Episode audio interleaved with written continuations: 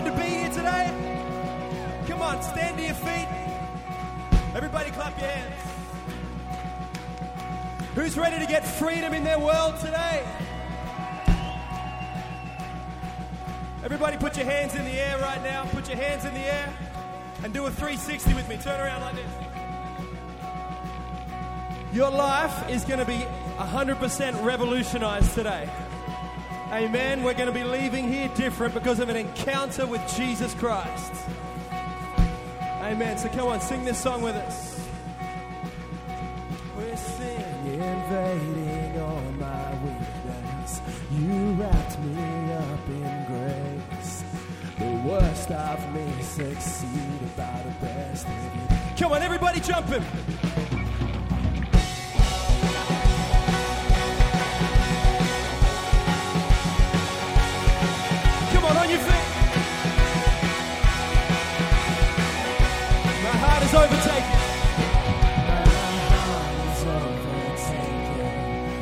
soul is overwhelmed. The worst of me succeeded by the best of you.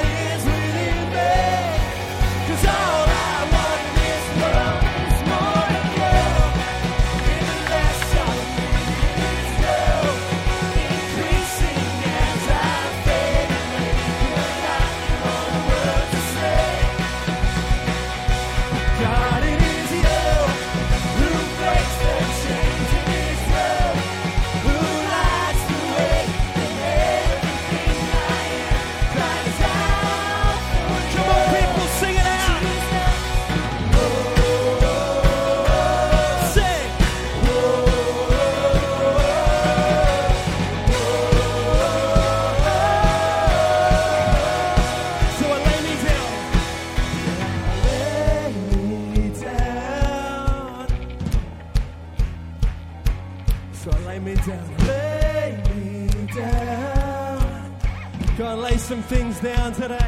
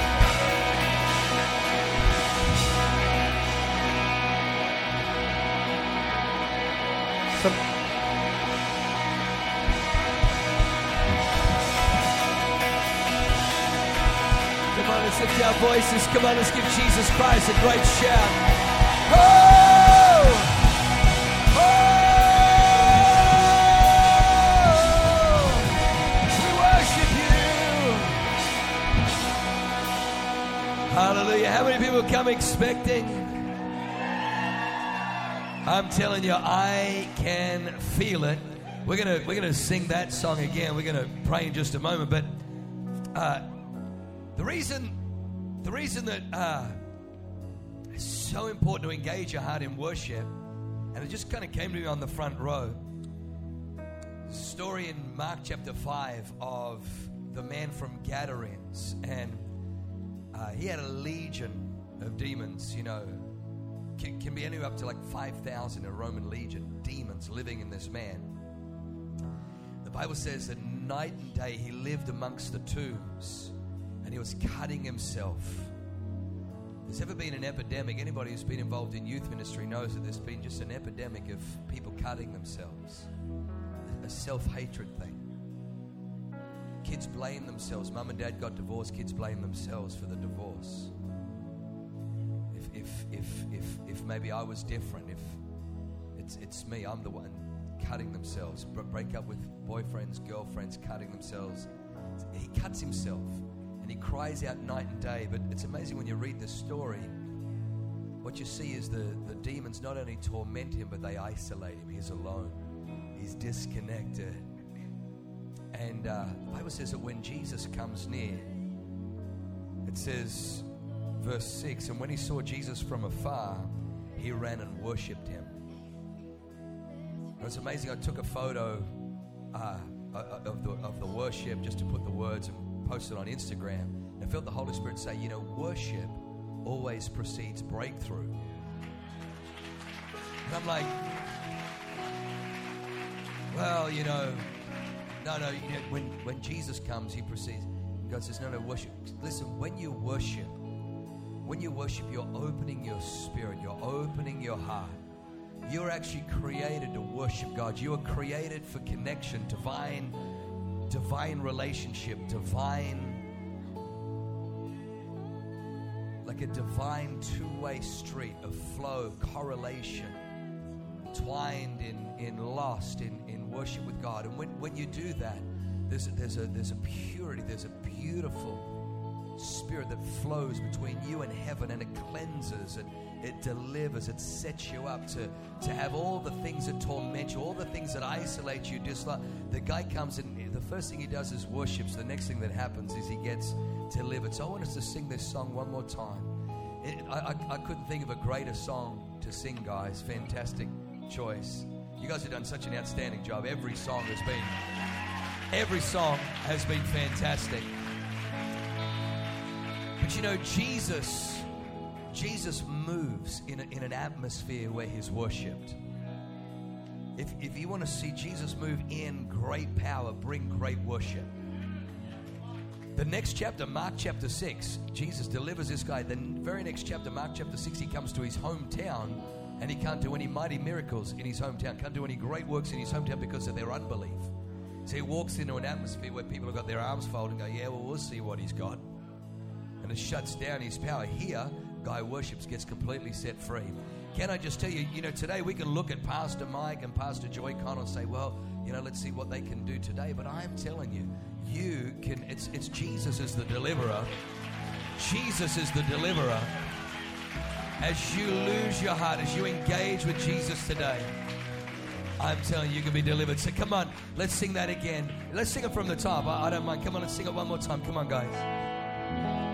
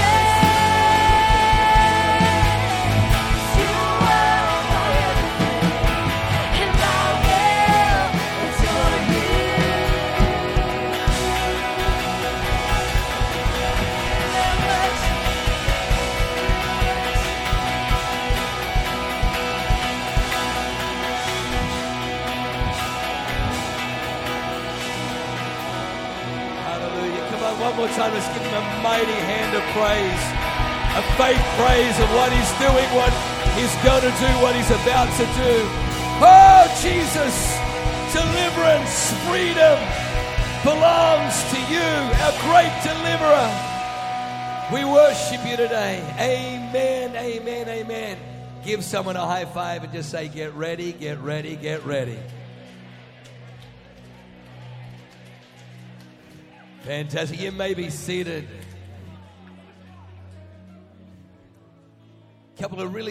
announcements tonight. Everyone say tonight, 5 p.m.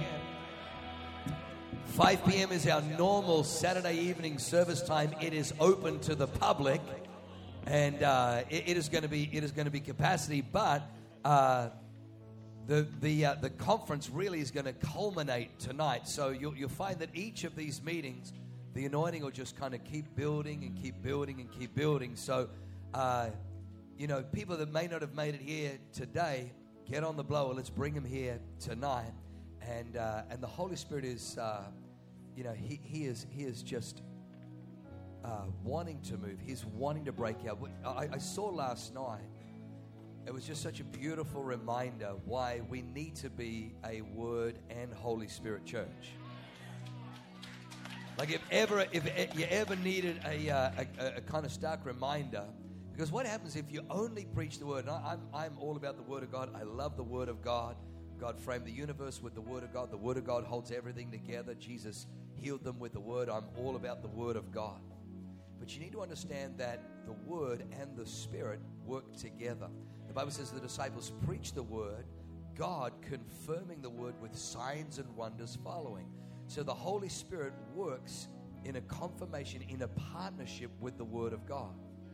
And what can happen is if you just become a word church, brother, we're just a word. church. What happens is you you you you preach the word and you teach the word. People receive the word, they respond to the word, and then what ends up happening is they, they try to live the word. They, they, they, they try, just they're going to pump themselves up. They're going to motivate themselves. They're going to focus this year. This is my year. And what ends up happening, they end up living.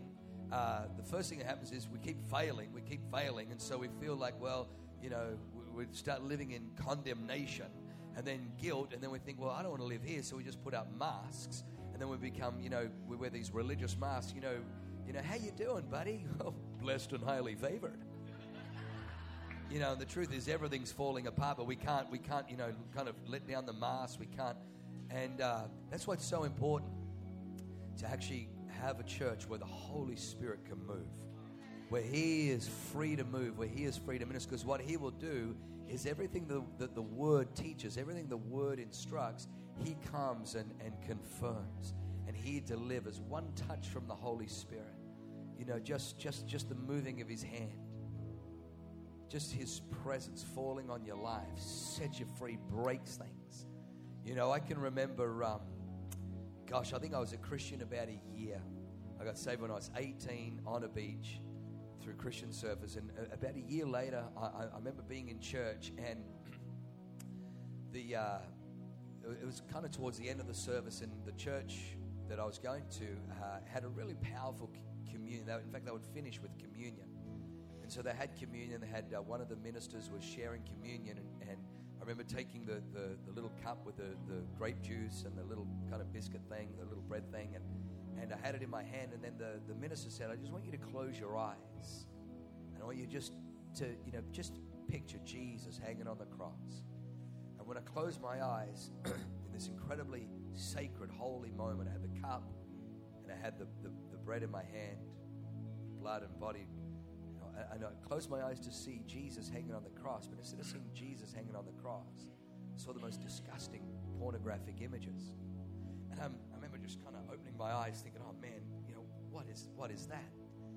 So I said, "Oh God, you know, not here. This is a holy place. You know what is wrong with me?" And so I went to close my eyes again, and there it was again. There it was again. It was just this thing, and it had been with me all through through my you know all through my childhood. I didn't realize that it was something that you know Dad passed down probably passed down from his dad. Because you know, the Bible says that I will visit the iniquities of the third and fourth generation. So you can be living with stuff that, you know, great granddaddy opened himself up to, and it's just, it's a little gift just kind of passed down. It's one of those things, I don't want this, but, you know, it's too late. It's an unfair inheritance. And I remember just being in church thinking, man, what is wrong with me? What is wrong with me? Well, about a year after that, I got baptized with the Holy Spirit. And when I got filled with the Holy Spirit, what was so amazing was uh, when they were praying for me, nothing seemed to be happening. No tongues, no other languages were coming out. But I felt a knot in my stomach, and then I felt it rise through here. And then I felt like, a, like my face contort, my fist clench, and then I felt a freedom. And from that moment on, never again was I tormented by. And, I mean, this, and I just thought it was normal. I just thought, oh, everybody just lives with this, you know, this, these constant graphic images, you know, that I couldn't control. But all of a sudden, I was free. All of a sudden, I was free. Now, I'd been, you know, at that point, I'd been a Christian for, you know, two and a half years. Uh, Jesus sets you free. Jesus sets you free on the day you're saved, but that freedom is outworked. The Bible teaches this. See, you and I are trapped in time. The Bible teaches that God is outside of time. God is a Trinity. The whole whole universe is built uh, in, in trinities, and and what I mean by that is you are saved, you are being saved, and you one day you will be saved. The Bible says when He comes back, we will be saved. The Bible says those of you who are being saved, the Bible says that we are saved. So there's, there's, this, there's this triune outworking. So you are delivered, you are being delivered, and you will be delivered. You are free, you are being freed, and you will be freed. It's an outworking. Jesus already accomplished it on the cross. It's already accomplished on the cross, but now you and I are outworking it. And, and the Holy Spirit, He is so gentle. He's so gentle. He's not going to come and just rip everything out at once. He may have to come and, and do you know a series of little operations, but you know week by week, month by month, year by year, you know you'll enjoy new levels of, of freedom as you walk with God. That's why to me, I, I, I think I personally, as you know, as kind of the pastor of this church and the, the, the shepherd of this church, responsible for for lives, feel that I, I have to, I need to have uh, you know Pastor Mike come every January. Uh, you know, I just know for me. I kind of hit ceilings every year, thinking, man, why can't I break through this thing? And, and then you realize it's this, this dominant thought, this insecurity, this fear, this, you know, junk. And I'm just thinking, I gotta, you know, we've got to bring. And so, you know, fasting has opened stuff up. But I, I just want you to know today, today, get ready to go to a brand new level of, of freedom in this house. so, without any further ado, now that you've sat down, I want you to stand up again one more time. Would you welcome the amazing Pastor Mike Connell, all the way from Hastings, New Zealand, Aotearoa.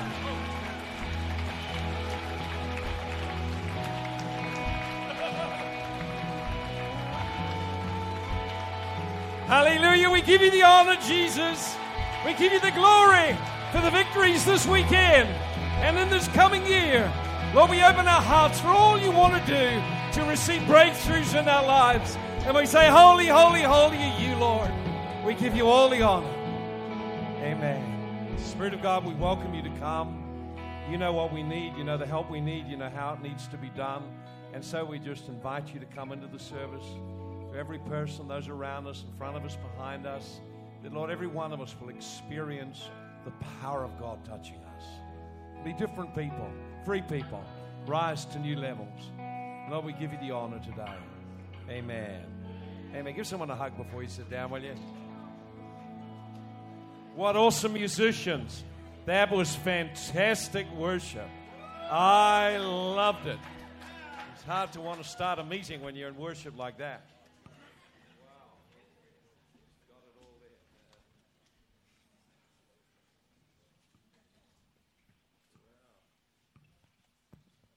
Well, yesterday we laid some foundations of deliverance and, uh, and uh, just give you some insight so you understand evil spirits. And uh, we saw that a demon is a spirit being. We saw uh, how they operate. We saw how they try to get into people's lives. Once they're in people's lives, how they begin to affect them and influence them. And uh, today we want to go a bit further and uh, I want to spend quite a bit of time in ministry to people today. But I found that ministry is often built on your faith level being opened up by the Word of God. So I always want to just lay a few things out. So this session, I want to just talk about the foundations for freedom and uh, then begin to go back into that list of those things to be freed from. We'll have start to have some altar calls and just believe for God to move. Uh, second session, I want to just teach on bondages of the heart. And uh, I want to share uh, some of the ways that our heart gets into bondage and, uh, and how you could recognize that and what to do about it. And then we'll start to pray into some deeper areas that for many of you, this will just, to- it'll bring a release well beyond what you've ever expected. And uh, it's going to be fantastic. So, first of all, I want to just look at, uh, I want you to come with me, and we're going to look in, uh, in Colossians chapter 2. Colossians chapter 2. And I want to show you what Jesus did for us.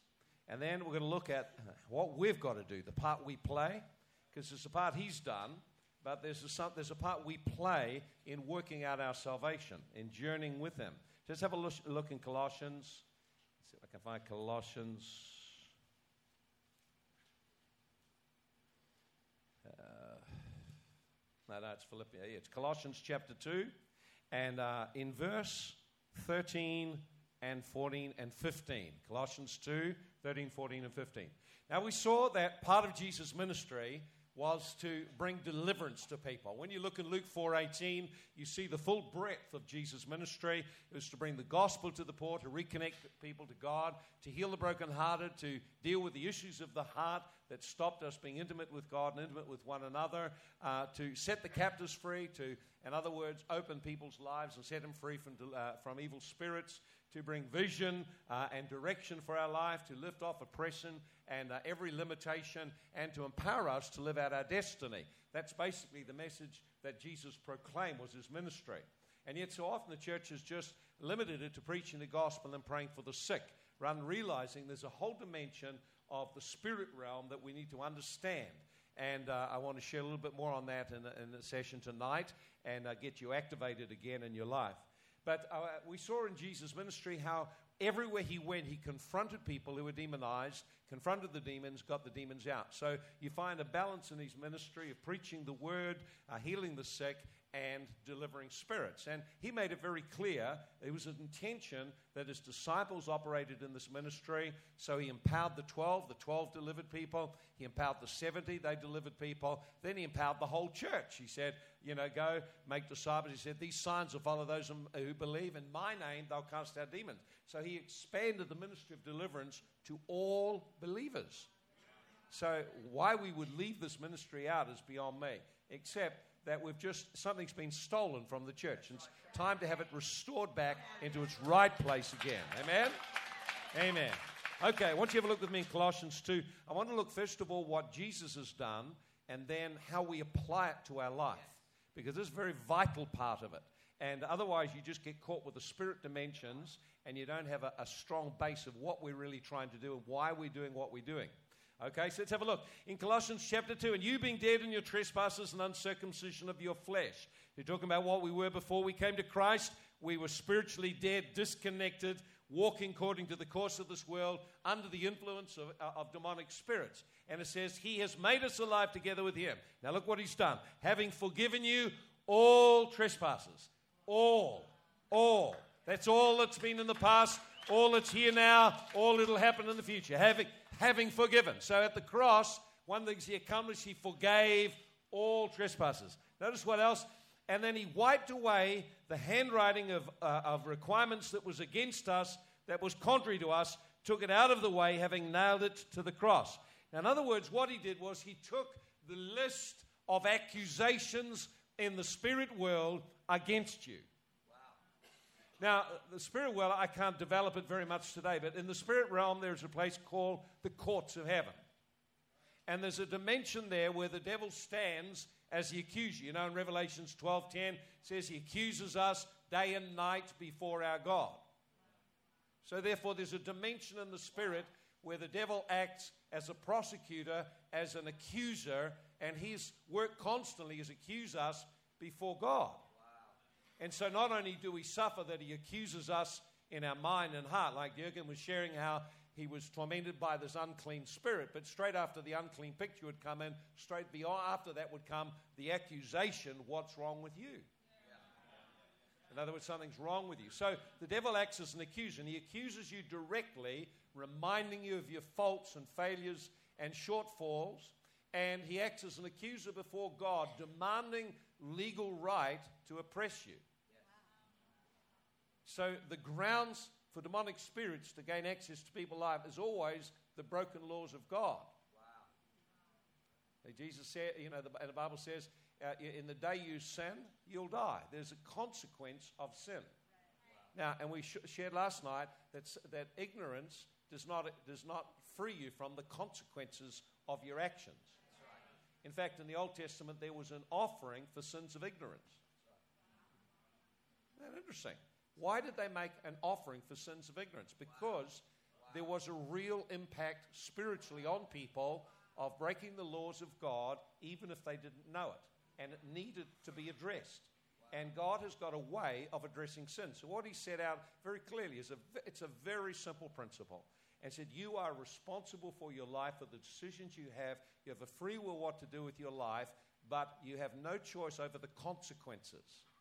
There are always consequences for sin. But there's also a remedy for sin. And so God has provided a remedy for sin. If sin gives the demons access to a person's life, God has provided a remedy. And there are, part, of, part of the remedy is how to deal with the list of accusations that's against you. So many people who have become a Christian find that for, for a lot of their ministry, their Christian life, they don't stand in a spiritual freedom. They live constantly, there's something wrong with me, I'm not good enough. They live actually under the law, they live under judgment, under accusation. And so notice it says that one of the things that Jesus did was he wiped out the list, everything that has been written in the heavens or written or recorded by the devil against you as an accusation against you. Jesus, by his blood, cancelled or blotted out the whole list. So that, and it says, now notice, notice what else. He said he took it out of the way. In other words, it was against you and contrary to you. So while there are things undealt with, the devil can continue to come, access you, torment you, invade you, accuse you, unless it is dealt with. And so it says Jesus took it out of the way. So when he died, he died as our representative, taking every sin, every failure, every area of iniquity. He took it all to the cross. Now, notice in doing this, he disarmed or he stripped evil spirits of their power to harm us. See, now, so that tells us that the power the demons have to harm you and to afflict you lies in you having a list of things in the spirit world against you. But if that's removed, then the power of the demon is taken away. It's got no place to anchor in, no place to lock in, no place to bite in. Amen. Having removed, disarmed principalities, powers, he made a public spectacle over them, triumphing over them in it. So when Jesus died on the cross, he didn't just die for your sins. There was a great cosmic battle taking place where he actually totally dealt with the demonic realm and what it used as a weapon against us. He literally overpowered. Says the Bible says if the demons had understood the cross, they'd have never crucified Jesus. They didn't understand what he was doing. But he acted as a representative for us. And when he shed his blood, his blood, the blood of a king, the blood of the Son of God, when he shed his blood, he legally made it possible now for everything against us to be taken out of the way so we can be totally free from demonic power and have authority over them as his representatives. So when he died, we died with him. When he rose, we rose with him. And now we represent him in the earth. We have authority and dominion over evil spirits. So this is what he has done. But what do we have to do? So you will recall these. Let me give you a couple of scriptures. I'll just go in Leviticus chapter 16 and 17. And then I'll just spell out just what it looks like specifically that is our part in contributing to this journey into freedom. So if you look in Leviticus in the Old Testament, Leviticus. and uh, we'll pick it in chapter 17, verse 11. For the life of the flesh is in the blood. I have given it to you upon the altar to make atonement for your souls. It's the blood that makes atonement. The word atonement has the meaning of covering over or paying fully the price needed to rescue you from the power of something that's got hold of you. So, whenever we use the word redeem, my Redeemer lives, what it means is it's the one who has paid the kidnap ransom. It's the one who fully paid the price to set me free. And so Jesus said, uh, the Bible tells us very clearly that blood must be shed to deal with sin. There's no remedy apart from the shedding of blood. So in, in, in Exodus chapter 12, when the people came out of Israel, for example, what they did when they came out of Israel was they had to take the blood of a lamb and they had to apply the blood. Apply the blood to the lintel, apply the blood to the doorpost, apply it in three places. Now, notice what it says here. Let's go back into uh, uh, Leviticus 16, uh, verse 21. And it's talking about how sin is dealt with. Now, Aaron shall lay both his hands on the head of the live goat, confess, notice this, confess over it. So once a year on the Day of Atonement, high priest would go in, and every year he'd have to do this because this could never totally deal with sin, not like Jesus' offering did. Once and for all, Jesus' offering has done the job for us. But in the Old Testament, they had to go every year to do the same thing. And Aaron, notice this, he would lay his hands. That means he would identify with this animal and he would speak over the animal three things. One, the iniquities of the people of Israel. Two, the transgressions of the people of Israel. And three, the sins of the people of Israel. Now, for most of us, we, we can't even begin to distinguish what those are. But it must be important if it's written in the Bible. In the New Testament, often it just uses, we use the word sin and use this kind of general word sin. But actually, the Bible's quite specific. There are three different kinds of issues that the blood deals with. And the first one is iniquities. Iniquities is the tendency, it's the crookedness that gets into a family line or gets into a person's life that tends to twist us away from God. It's the inclination towards sin. Iniquity is the root cause of the outworkings of sin in our lives. So when iniquity gets into a family, there may be, say, adultery starts to run down a family line, and iniquity is in the family line, a crookedness, a twist or a bent towards sin. So iniquity is the crookedness in our heart that inclines us towards particular kinds of sin. Could be a, a, lust in a family. And so in a family line, you may find that generation after generation, there's promiscuity, there's lust in the family. So there's an iniquity of lust, there's a twist towards lust, and there's a familiar spirit that drives and powers it. Get the idea? So iniquity is the twist or bent towards sin. The blood dealt with iniquity. Jesus was bruised for our iniquities. Bruising is an internal wound, you don't see it. Iniquity is an internal thing, something that just works on the inside, inclining us constantly towards sin. So the blood of Jesus dealt with iniquity. Second thing was uh, it dealt with was transgressions. A transgression was a deliberate, intentional breaking of the law of God. That means when you know it's wrong, but you do it anyway. A deliberate violation of the law of God. And so the blood deals with our deliberate going against what we know to be right. And the word sin in the Old Testament referred to sins, uh, uh, uh, breaking the laws of God in ignorance. So you notice the three things breaking the law of God in ignorance, breaking the law of God deliberately, and then the root inclination towards a certain kind of sin. And notice that he confessed over them iniquities, transgressions, and sins. He brought the whole lot out, and the blood dealt with all of them. The blood dealt with all of them. Notice in the Old Testament they had to apply the blood to the lintel, to the iniquities, to the doorpost, the transgressions, and the sins. They had to use God's remedy. You can imagine this. Imagine being in a family and it's the night that the angel of death comes over the family. You would be real keen dad did this right. Especially if you're especially if you're the eldest son. Now you'd be really keen. Dad! Make sure it's got those spots in the lamb. Make sure you get all the blood. I don't think there's enough on that lintel. Put some more up there. I mean, this is really, really important if you're the eldest son. And he'd be make dad do a good job on this thing. And they'd all check the thing out. Make sure that lamb's got no spot. Jesus was checked out four times. No spot.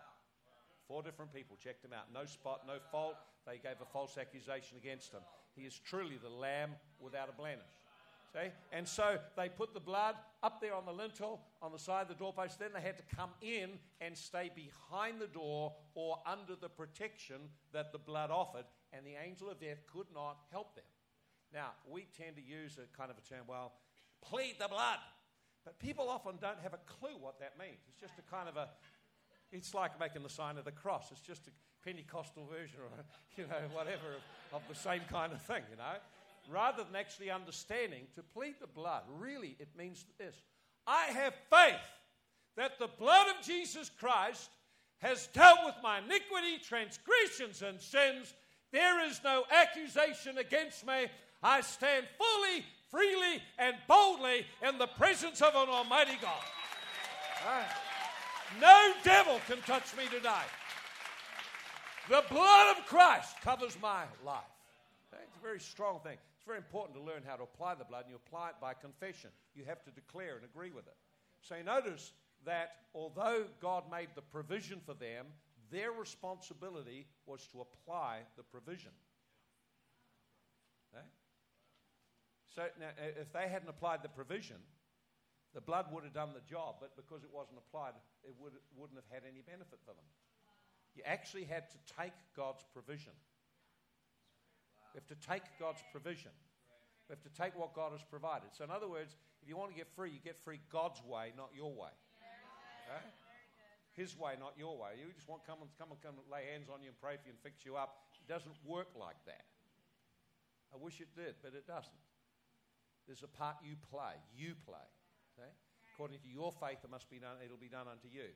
So now let's have a look at the part that we play. I want you to have a look with me quickly into uh, 2 Timothy chapter 2.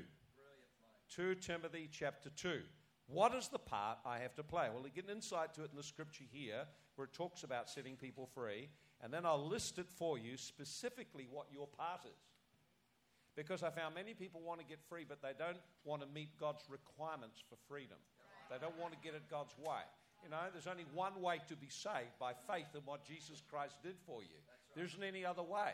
You either take that way or you're not saved. It's as simple as that. And that's because God set it out that way. You, de- you have it on God's terms, not ours. Okay? Freedom comes on God's terms, not ours.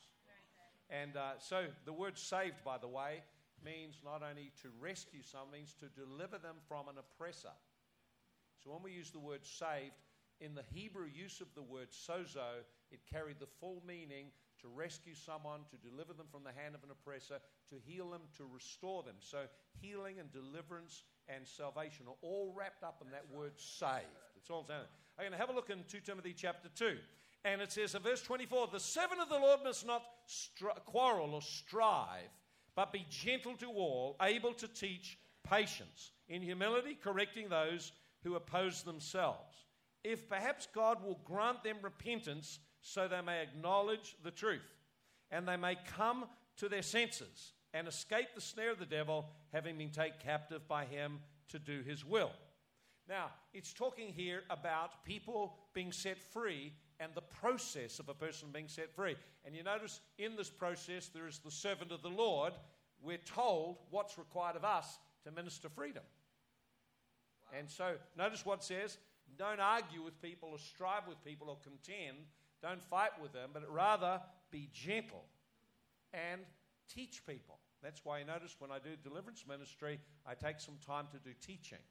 Because it's biblical to do. It's what the Bible tells to do. To lay a foundation of the word so faith comes up. Okay? Eh? Okay, able to teach patient. You've got to be patient because sometimes people aren't ready for ministry. Wow. So the tendency is to want to run in and fix people up. Actually, no, I'm here to represent Christ, to bring you to Him. And He will do in your life what you are ready for at this stage. It doesn't mean everything is done, it means what you are ready for. So, in a group like this, there's are right open, ready. I could have just jumped up, start praying for you straight away, stuff going to happen. Uh, and I have to discipline myself not to do that. I love to do that, but I've just disciplined myself over time not to just run in and do that because there are many who just need a little more time to understand what this is all about so that they can actually open their heart and respond to God. That's why you have to be gentle and patient. Me, I get into it, claw people straight away. You know, get demons screaming, you know. That's what I like. So I, I you know, and I've been known to run amok in meetings and have hundreds screaming all at the one time. I can tell you now. So I've learned to just be a bit more systematic.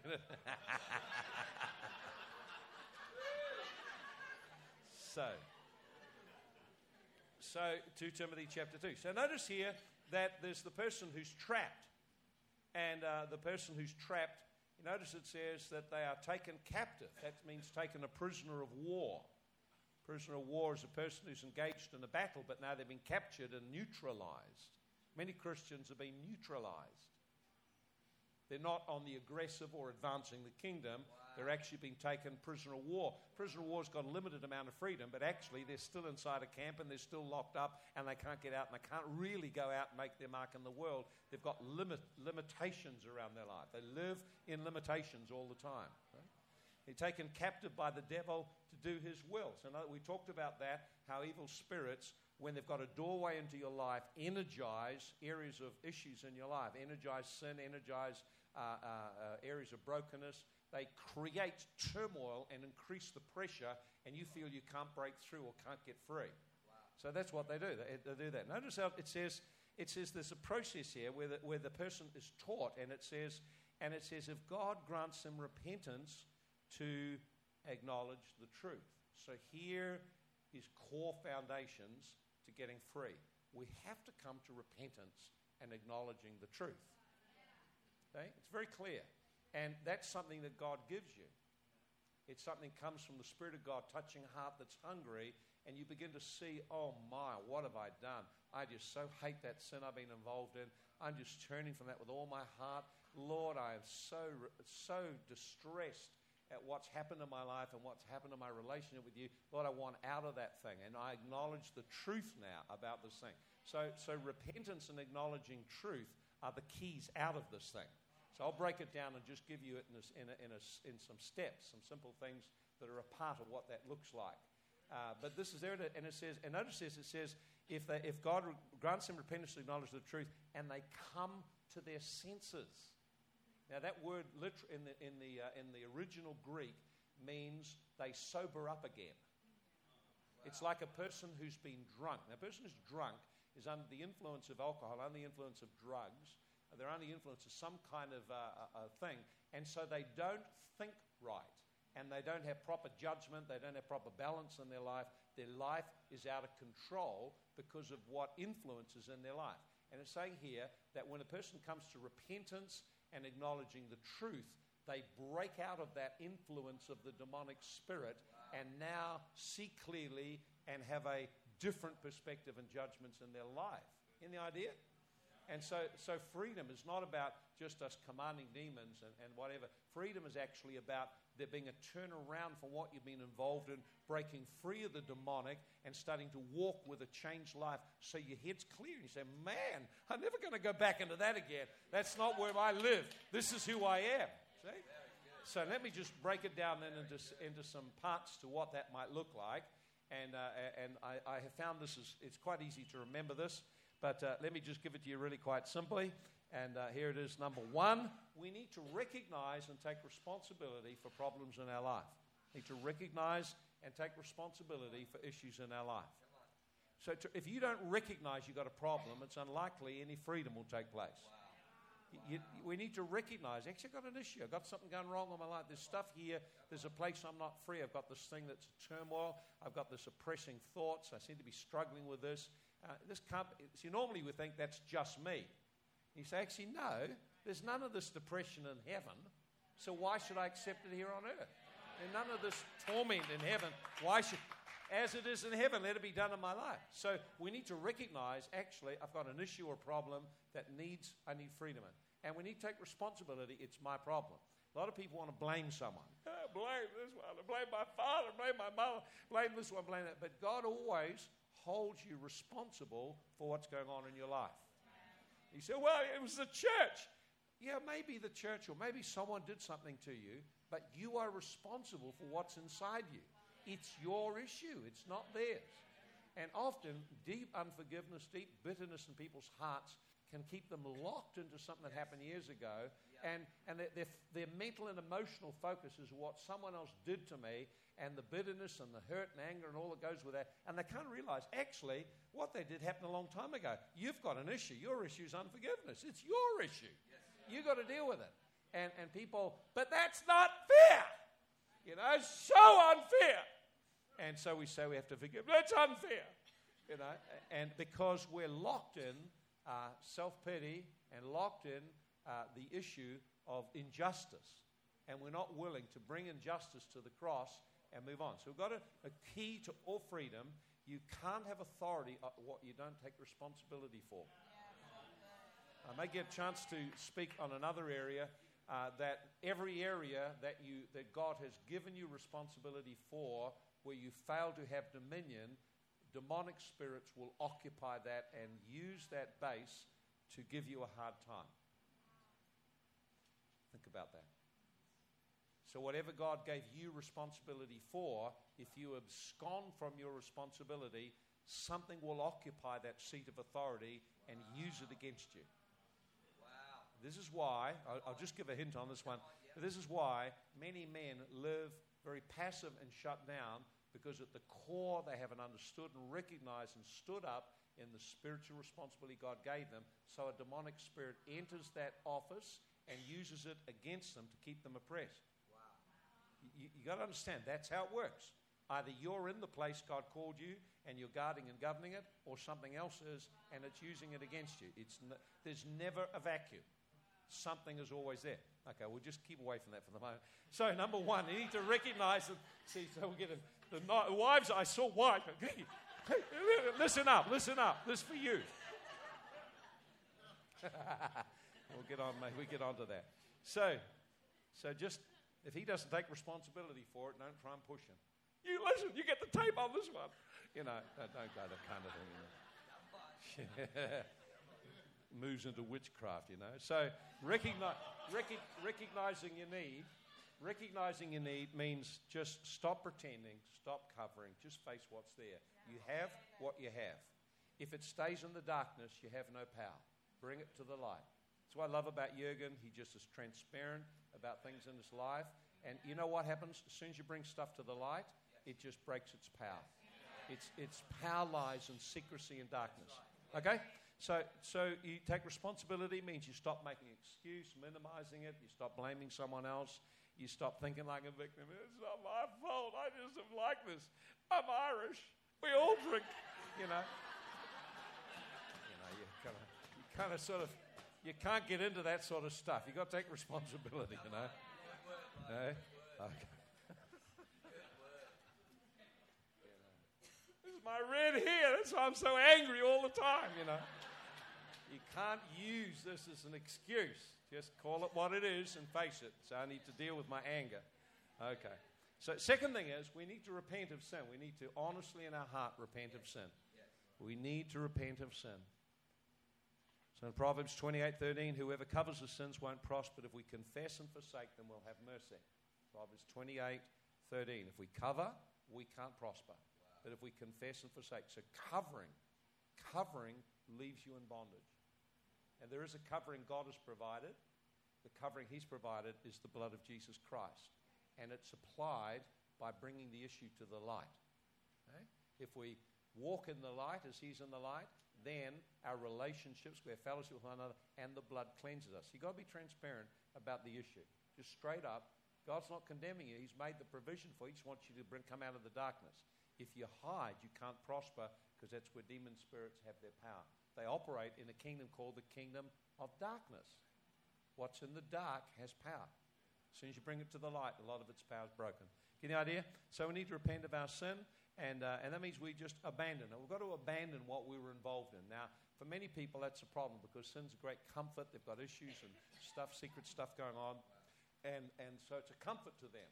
And so we turn back to sin because of a comfort. It comforts us. Could be alcohol, could be all kinds of things. We go back to comfort us. We've got to actually turn from it. Got to abandon finding comfort and refuge in sin and come and say, God, this is a new life I want to live now? You've got to turn right around. And, and so make a stand against it. So you, you've got to stand against things. So the, the third part of the third foundational pillar in the freedom is this, and that is I must release forgiveness. I have to release forgiveness to people who've hurt me. Now, there's a bit of an issue for people, but let me just give you a couple of scriptures just to help you understand this. When you've been deeply traumatized, suppose you're a very abusive family situation or you've been in a violent physical or verbal or, or sexual abuse, people are traumatized by that. And they've got to save themselves, and they're deeply hurt, deeply wounded. So, one of the worst things you can hear, or the most painful things you can hear, is some Christians saying, Well, you got to forgive. You know, you got to forgive, brother. You got to forgive. And you hear that, and you think, Forgive? I think I'll smash you in the face. You know, right now. And uh, because, because, yes, it's true that the person must come to the place of forgiveness, but often coming to a place of forgiveness is preceded by acknowledgement of pain. Acknowledgement of exactly how this has impacted me. So, so for example, if- Jurgen said to me, Hey, uh, Mike, look, I just uh, damaged something of yours and it's just broken. I hope you don't mind. And uh, I say, Yeah, yeah, no problem at all. Now, notice I haven't actually asked what it was, I haven't discovered what it was that he did. And uh, so then uh, I said, Well, by the way, what was it? You know? And he says, Oh, oh it was just nothing. It was that pen you left me, I, I broke it. And I said, oh, It's nothing, don't worry about it. You know? So it's, notice it's a little thing, it's of no consequence or impact on me. But what if he said, what, he said, well, you know, you let me have your house to live in. We had a bit of a fire and it's burnt to the ground. And there's no insurance because we weren't supposed to be there. Now, I'm dealing with a different issue. Now, what is different about it? The, the, the difference is the impact on me. So, the impact on me has to be considered when processing forgiveness. And one of the problems people get stuck in as Christians is we kind of know you've got to forgive. You know, in the scripture, Jesus said, when you stand praying, forgive. If anything against anyone, you forgive them. Uh, if you don't forgive them, your Father won't forgive you. And you see that, oh, blow, I've got to forgive. You know, I don't want to forgive, I forgive, I forgive. You know, ah, Jesus' name, I forgive. Uh, you, you, see, it's, but, but it's not coming from the heart. The heart is still angry. The heart is functioning under law and it's not functioning under grace. The heart's not free when it's like that. And so many Christians are stuck and they say, oh, I've forgiven it, I moved on. And actually, you can tell from the tone of voice they haven't moved on at all. they're still stuck way back there, and they're still very upset and angry and still reacting just like they were, like it's still alive inside them. The only thing that's changed is they've denied that they've got an issue.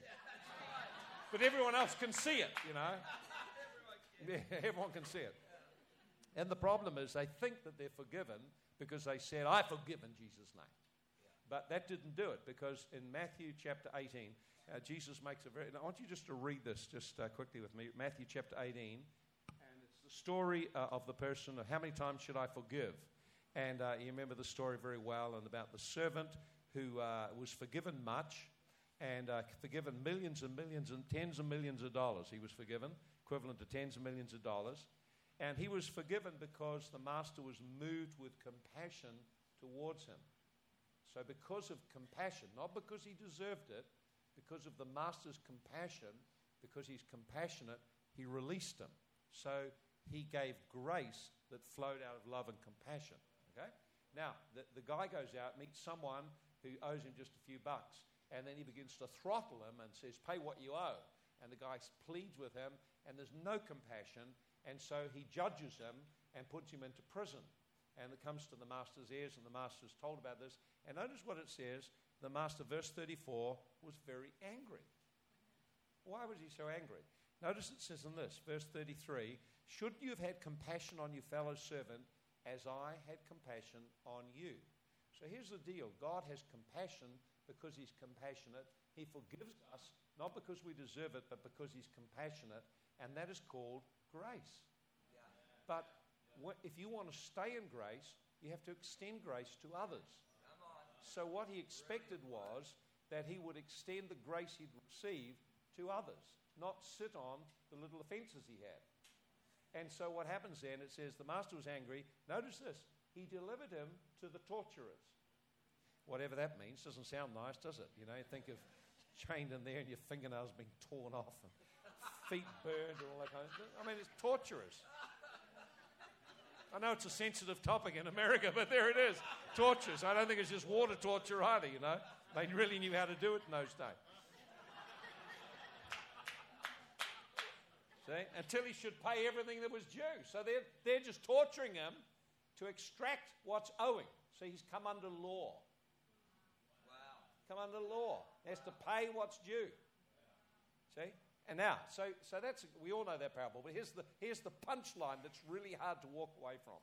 He said, So shall my heavenly Father do to you. What? I thought he's compassionate. He is. It's just for you to stay in his compassion, you must live in compassion. Whoa. I just wanted to be forgiven. I don't necessarily want to forgive anyone else. I mean, what they did was really bad. You want to hear what they did. Man, give me a few minutes to tell you. See, now, you understand the heart hasn't got free at all. And he says, and he says, My Father will do to you if from your heart you don't forgive everyone each of his trespasses. And they use the word trespasses there, uh, things or faults against us. So notice now, I'm required to extend forgiveness. So sometimes there is a bit of a process in coming to the place of forgiveness. It's a decision. It's always a decision from your will to release the person from the debt they owe. You owe me. You got to pay me back. You got to say sorry, you know, or something, whatever it is. You know, uh, you know, wives and husbands get like that. They'll have a, you know, a, a silence, no speaks. And a no speaks is really just a demand you pay me back. You know, it drives the husband crazy. What's up? Was anything wrong? No. There's, there's a heap of hurt and unforgiveness there. So you notice that sometimes what is needed is to sit down and have a think. How did what happened to me, and how did it affect me? I need to be honest with what I really carry in my heart. And if I find that there's huge amounts of grief and huge amounts of anger, and I really am very bitter about what's happened, I need to come out in the open and process that stuff with God. And, and, and then forgiveness becomes effective because I now know what I'm actually forgiving. I know exactly what it is I'm letting go. It's my demand or right to extract justice from them, to extract punishment, to extract a repayment. I'm releasing my rights. I'm putting my rights at the cross. I'm letting Jesus deal with this. And so I will bless those who curse me. I'll forgive those who despitefully use me. Pray for them. Can you see what, what you're called to do? So sometimes uh, we're all called to forgive, but it can be a process. And sometimes the journey requires sitting down, acknowledging before God and to yourself how deeply things have affected you. And what we tend to want to do is to control the pain and block it into our heart and not admit how deeply this has impacted me. If you got the fruit, you've got the root. It's how it is. And if you don't deal with the root, the demons, now you've got to understand, if you don't deal with the root, then the demons have a legal ground to afflict you. Of all the areas I have found that consistently invite demonic spirits to come into people's life, it's the issues of bitterness and unforgiveness. It just is an open door for demons to come in. If you're harboring bitterness and unforgiveness, you have an open door. Spirits can come in and manipulate your life and affect your current relationships. So your current relationships become polluted by what you've been in the past that you never dealt with. That's why if you're getting married and you've got a history of some broken relationships with your parents or broken sexual relationships, you need to resolve them or you're going to reflect your baggage to your spouse and defile the marriage. Know idea? And demons use this, they write in the back of that. Well, that's enough on that. Okay, so give someone a dig and say, you, you need to listen to that one. That was for you. So sometimes when we're dealing with a person who's been abused, you've got to actually take a bit of time to hear their story and let them grieve and weep and feel the pain and then allow the Lord to come and heal the pain and bring the process of forgiveness. Uh, it's, it's a bit of a journey. Sometimes I, fa- I encourage people write an anger letter, sit down, write a letter, and write to the person, acknowledge what's good about them, what you appreciate, what you value, and then write down what they did, how it's affected your life. Be really brutally honest, and then release forgiveness after you've grieved and felt the feelings of it. And, uh, but don't give, post the letter, whatever you do, you know. Don't post the letter. And don't even leave it lying around or someone else will post it. You know, just burn it up. We got to the end of it. It's, it's about you engaging your own heart, not about using it as a chance. I hate you. You know, had people do that. They come up. I've had a bitterness against you for three years. I'm thinking, really? I'm so blessed you told me that. you know, it's all I can do. Not saying, well, I didn't feel a thing, you know. But I've been getting on with my life. I usually just have to say, I'm really sorry that you didn't process this earlier. It would have been so easy to have saved yourself a lot of pain. Huh? Okay, so the, the, the next phase, uh, so pillars, re- recognize, take responsibility, repent of sin, uh, release forgiveness, and then renounce bondages that are in our life. We've actually got to learn to speak things off our life. We've got to use the power of confession. Renounce bondages, agreements you've made with evil spirits and various kind of things, uh, bitter judgments, inner vows. I'll talk about that next session. But we need to speak off our life what we came into agreement with. So if you come into agreement with an evil spirit, you need to speak that off your life. I break that agreement. I break that bitter judgment. I cancel my agreement with that spirit right now. And we need to break those things, to speak it off your life. What you're doing is you're agreeing with God. I'm no longer in agreement with that devil. Devil, I break my agreement with you. I'm in agreement with God. I'm walking with God. Right? And so sometimes I've got to speak it out. And when you speak it out, you then make it effective. Remember, in the Bible, the first use of words in the Bible was to create something from the spirit or to bring something from the spirit world into the physical reality. So, one of the most powerful tools we have is our tongue to bring from the spirit world realities into our physical world. So, you need to speak things off your life. Speak words of release. Speak words of forgiveness. Speak words of blessing. Speak, speak, speak, speak, speak. Speak. Learn to speak, declare, because Jesus is the high priest of our confession. He takes what we speak and it starts to become effective in the spirit realm and manifest in the physical realm. Any idea? And then finally, we need to uh, uh, reach out in faith. You need to reach out in faith. There's got to be an extending my faith to believe that Jesus set me free. So if I will meet his conditions, he will help me. In James 4, verse 7, it says, uh, it says, submit to God, resist the devil, and he will flee from you. How, how easy can it get?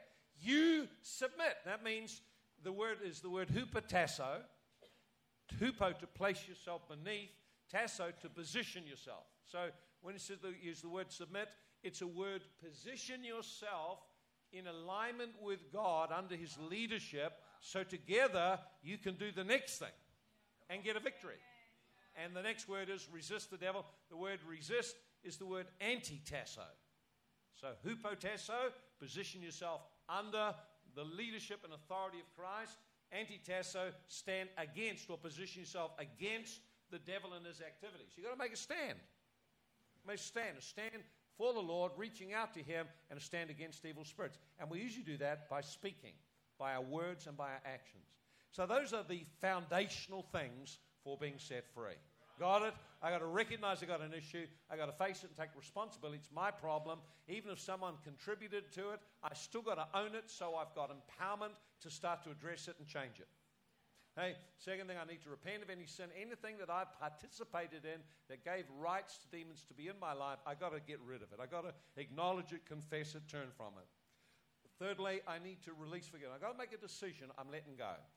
And even if I have to work that out over a little period of time, God will hear my heart's cry. I'm letting it go today. Today I make my stand to let it go. Even if that has to be worked out over a period of time uh, and, and, and it's got some difficulties around it, nevertheless, God does hear that cry.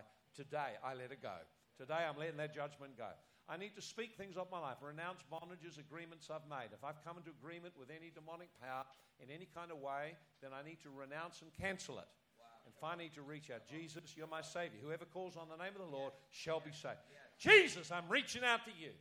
Uh, otherwise, we tend to look and, and well, I want Pastor Mike to pray for me. You know, and uh, he prays for me, I'll get free. Oh, it didn't work. I'll go to Pastor Benny Hinn. He'll pray for me. I'll get free. And we start to jump from ministry to ministry and don't realize the real problem is not the ministry and their authority and power. The real issue is what you your responsibility to align with the Holy Ghost. You have any idea? Come on, let's give the Lord a clap, shall we? Holy Ghost! We love you, Lord! We love you, Lord! Bless God. Well, we want to have a couple of altar calls, and uh, I want to just get stuck in down praying. Get stirred. To get some demons out. Come on, why don't we just stand up, start praying in tongues, and get ourselves wound up and stirred up, and start to claw some demons. Why don't we get the musicians up and do that song we did again? That was, that was just such a great atmosphere comes with that song. And, and what I'll do is I'll just ha- have some altar calls, and each altar call, I'll just give a brief explanation of what it's about. If that's you, just come on up and put your hands up and say, God, go for it. You know, I'm, I'm here. and uh, what I'll do is I'll lead you through a prayer. And if you understand, the prayer is actually about acknowledging who you are in Christ, owning what's the issue, repenting of anything you need to repent of, forgiving, renouncing and claiming freedom. And then reach out to the Lord for your freedom. No, no, what, it's not about someone laying hands on you. People get freed without even getting prayed for. You know, they just say, Whoa, that's me, I'm out of here. Thank you. Come on, let's just flow that song, sing that song. Then I'll have start to have some altar calls. We start to pray for people. That is such a great song. I love the song. Get lost in it. Hallelujah. Don't you love him? Oh, I love this Jesus. I love him so much. My Savior and my deliverer. Slain, holy, holy is he. Come on, let's lift our hands. Let's worship him. Sing a new song to him who sits on heaven's mercy seat. Worthy, worthy.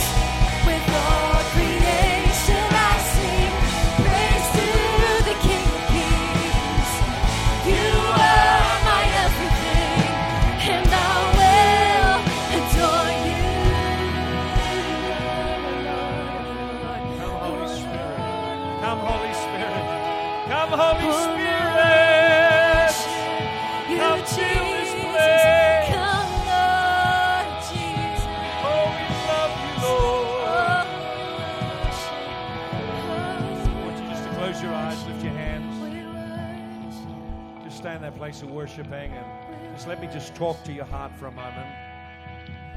I'm going to just name two doors of entrance and if this applies to you, then why don't you just, as I talk, you just make your way to the front, lift your hands to the Lord. First one is generational iniquity. That's a, the Bible says in Exodus 20, verses 1 to 6, it says that if people are involved in idolatry, spiritism, engagement with wicked spirits of any kind, then the iniquity will be visited from generation to generation for three to four generations. You see, the punishment, the punishment for idolatry was death. But if you kill the people, then there's no more generations. And so God spread the, the weight of the iniquity, the, the burden of this over three or four generations. And it was not, hey, this is a mean God. It's more, actually, God, in your compassion, you've spread the consequence. So the generational line doesn't break out, doesn't, doesn't, doesn't vanish and so iniquity. And so uh, people have been involved in the occult or Freemasonry. Freemasonry starts off very simply, but it ends up with the worship of Lucifer as God. If you have Freemasonry in your background, your father, your grandfather being involved in the lodge or being a, a female lodge, what happens is it opens up uh, uh, the areas of spirits of death come into the family. Uh, there are spirits of infirmity and sickness come into the family, and there's emotional hardness coldness. So the men are cold and hard and shut down emotionally. And women feel hated. They actually feel they can't come forward. So a woman in a family where there's been Freemasonry, there's no love and intimacy. It doesn't come easily. There's actually a wall of hardness and coldness as a spirit comes against them. And so, if there's Freemasonry in your background, it will create religious confusion, difficulty in memorizing scripture and getting a hold of spiritual things. So, if your family's been involved in any kind of idolatry or spiritism, then the doorway has been open for an iniquity to flow through the family. So, have a think back in your family. You know, there are patterns that repeat generationally. Have there been spirits that come in and torment? Has, has, there been breakdowns with adultery, generation after generation? Has there been hidden secrets and lust, uh, incest? You know, all kinds of things that go on in the family background. Has that been present in my family background? Have I been struggling? Has my family been struggling with that? Or maybe there's a pattern of sicknesses just comes down the family line. Maybe there's a pattern of premature death that suddenly people have died unexpectedly. You have a look at the Kennedy family, there's clearly a curse is operating the Kennedy family, just one after the other, just unexplained deaths. There's many families that are like that. Unexplained accidents, unexplained deaths, mental breakdowns, family and relational breakdowns. It's like something is operating like an invisible force and, and it affects a, if, if for a woman, for women's in a family, there's been a cultic background or, or, or these kind of things from the occult, what she would experience would be problems with her womb, problems, menstrual problems, growths, pains, miscarriages. All of these kind of things come often out of a, the Bible says in Hosea, those that uh, worship idols, the, I'll cause the womb to miscarry. How about that? There's a direct connection between idolatry and the miscarrying from the womb, the inability to produce. It's a cursing that comes upon a family line. So if you find that you're infertile, unable to bear, it could be there's something in the family line. It could be a physical thing in your body. It could be something in the family line, a cursing, and in a moment of time you could be set free. Maybe a second area I want to just talk about is the occult. Uh, people don't understand what that means. The word occult means covered or hidden. That's because the source of power behind the activity is concealed. So the word occult uh, refers to two groups of activities. One is divination. Divination is fortune telling, looking to spiritual powers to find the future, to find out about my how my life will go. Will I be blessed? Will I have, what will happen to me? And so there's a whole range of activities. You may have been involved in some of these. Uh, if you've been involved with a uh, Ouija board and calling up spirits, then you've been involved with spirit of divination. Uh, if you've been involved in seances, calling up spirits, been involved in visiting a, uh, uh, a, seance or a medium, then you've got involved. You've opened a direct door to evil spirits. You'd need to come up because you've made an alliance with an evil spirit. And, and so there's many, many avenues for divination, fortune telling, trying to find the future by various ways. The other branch of the occult is sorcery. Sorcery is magic. It's using spiritual power to change people or circumstances. And today's culture is full of magic. It's always been full of magic, just it's more open now. And so sorcery uh, is various kind of magic, spells, charms, uh, calling on spirits, invoking spirits to do things to help people. Harry Potter movies are full of sorcery. So many of the modern movies are full of sorcery. One of the things that opens the door to sorcery that we found are some of the modern video games. Now, I'm not, I'm not against video games and games on the internet, but I have prayed. I was in a Bible school, Congi's Bible School. We had a, one young man come up in a word of knowledge, and he'd been praying World of Warcraft and taken the role of a, of a, of a witch, of a wizard rather. And so he was playing this 24 hours a day. You know, he was really addicted to the game, and he was well into this identity of a wizard, and he was gaining power by destroying people. But what he didn't realize, he'd opened his mind and imagination into the realm of the spirit and opened a doorway for an evil spirit to come in, and he was under a bondage to sorcery. And when we asked him to renounce the, the identity in the game, he, he manifested. That day, 200 students serving God, loving God in Bible school, but privately opening their lives through these games to sorcery and hatred and murder and bitterness. And they come up, and there was massive deliverance that day. If you've been involved in these kind of things, and you're addicted or it's a bondage around you, then you need to come up and say, God, I want to be free of this thing. I want to be free of all these things magic, sorcery, generational cursings. I want these things broken off my life in Jesus' name. Hallelujah. That's what we're going to do now. I'm going to get the musicians just to sing the song through one more time. And while we're doing that, I want you to quietly pray. Whatever you've been involved in, just confess it and repent it to the Lord. Name it. Name it. Lord, I was involved calling up spirits. Lord, I've made covenants. I've cut myself and called on spirits. I've made covenants with demons. Lord, I've been involved in, in various kind of activities. Just name what it is. Just talk, bring it to the Lord, confess it to Him, and ask Him just to forgive you and cleanse you. Just do that right now. After that, I'll lead you in a prayer and we'll start to pray for you to get you set free. We ready? Okay, musicians. Holy, holy. Holy, holy,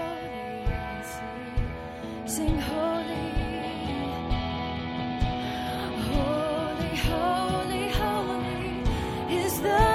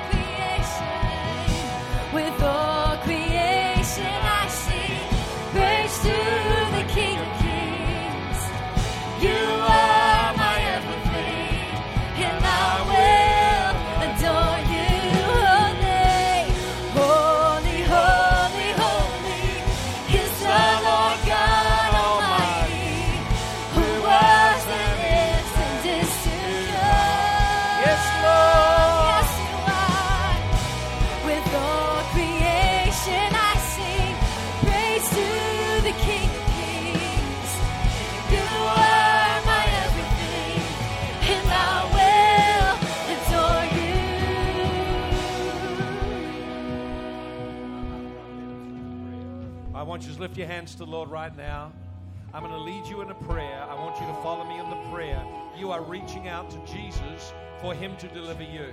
After we've finished the prayer, you just begin to worship Him. Keep your eyes on Him. And someone's going to come along, will come and lay hands on you and pray to break bondages. When we lay hands on you, you just uh, stop praying. Stop praying. When we're praying for you, that's when you receive.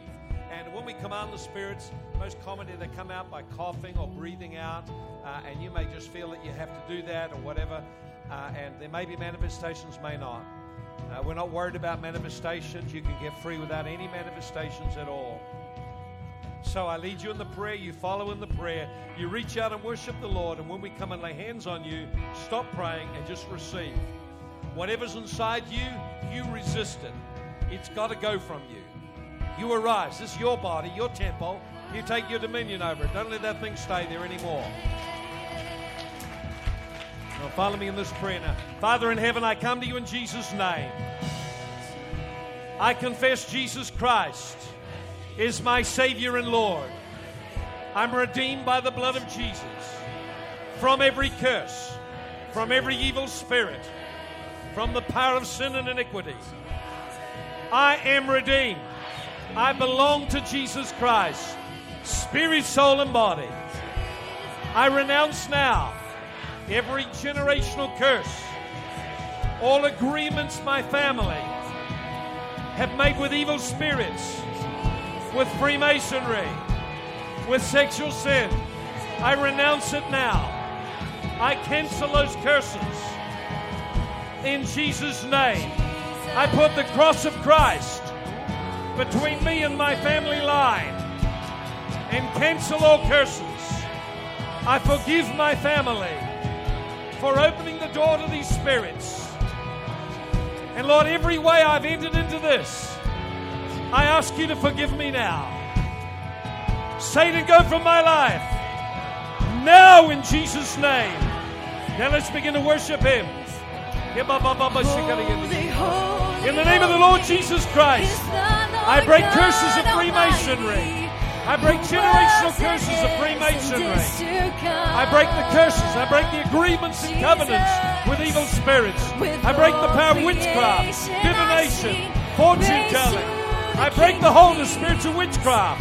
I break them now in Jesus' name. I break them now. Spirits of death, spirits of death, spirits of hell, tormenting spirits, spirits of hate. Go in Jesus' name. I break your hold in the name of the Lord Jesus.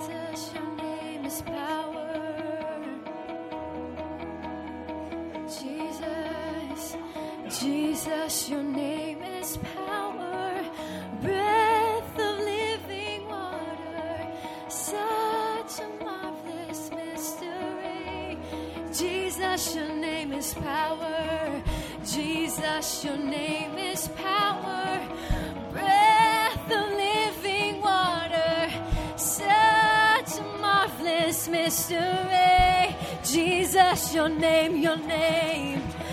Jesus, your name is power, breath of living water. Such a marvelous mystery. Jesus, your name. Yes, your name is power.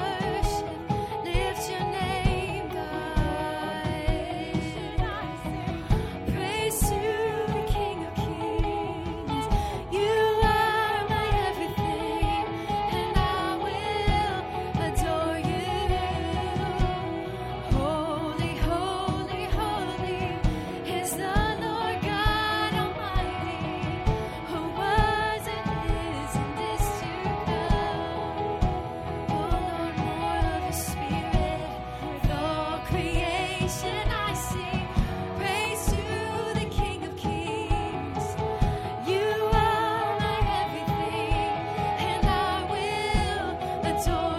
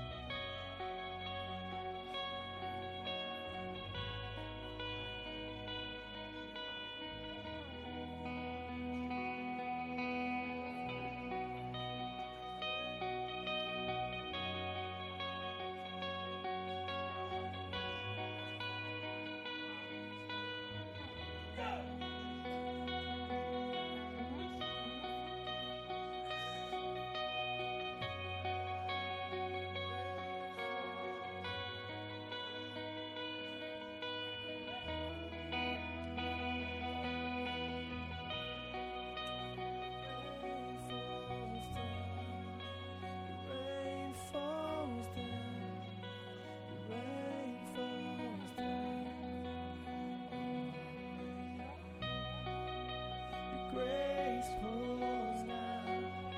Your grace down.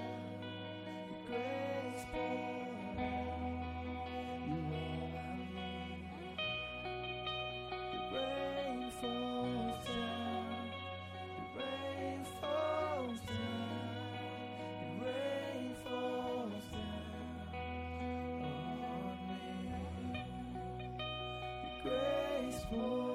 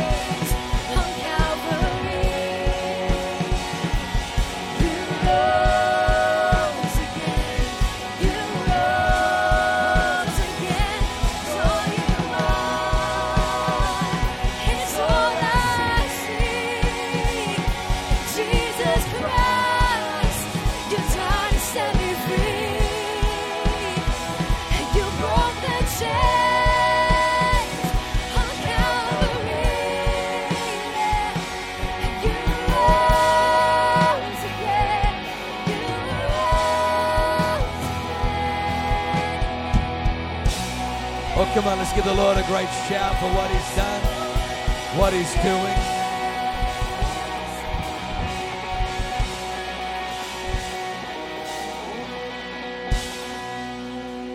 This, this is what we're going to do. I understand people are still being ministered, and there's such a beautiful presence of God.